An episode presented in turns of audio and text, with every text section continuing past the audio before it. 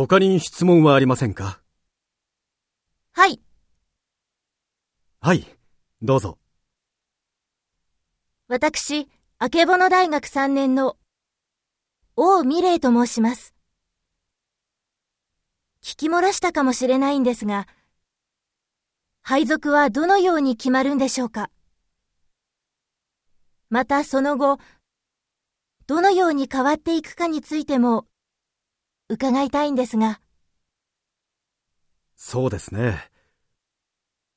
現時点で申し上げられることは、皆さんのご希望、試験結果と、各部署との要望とを突き合わせていくのが、基本ということです。その後についても同様です。はい、よくわかりました。ありがとうございました。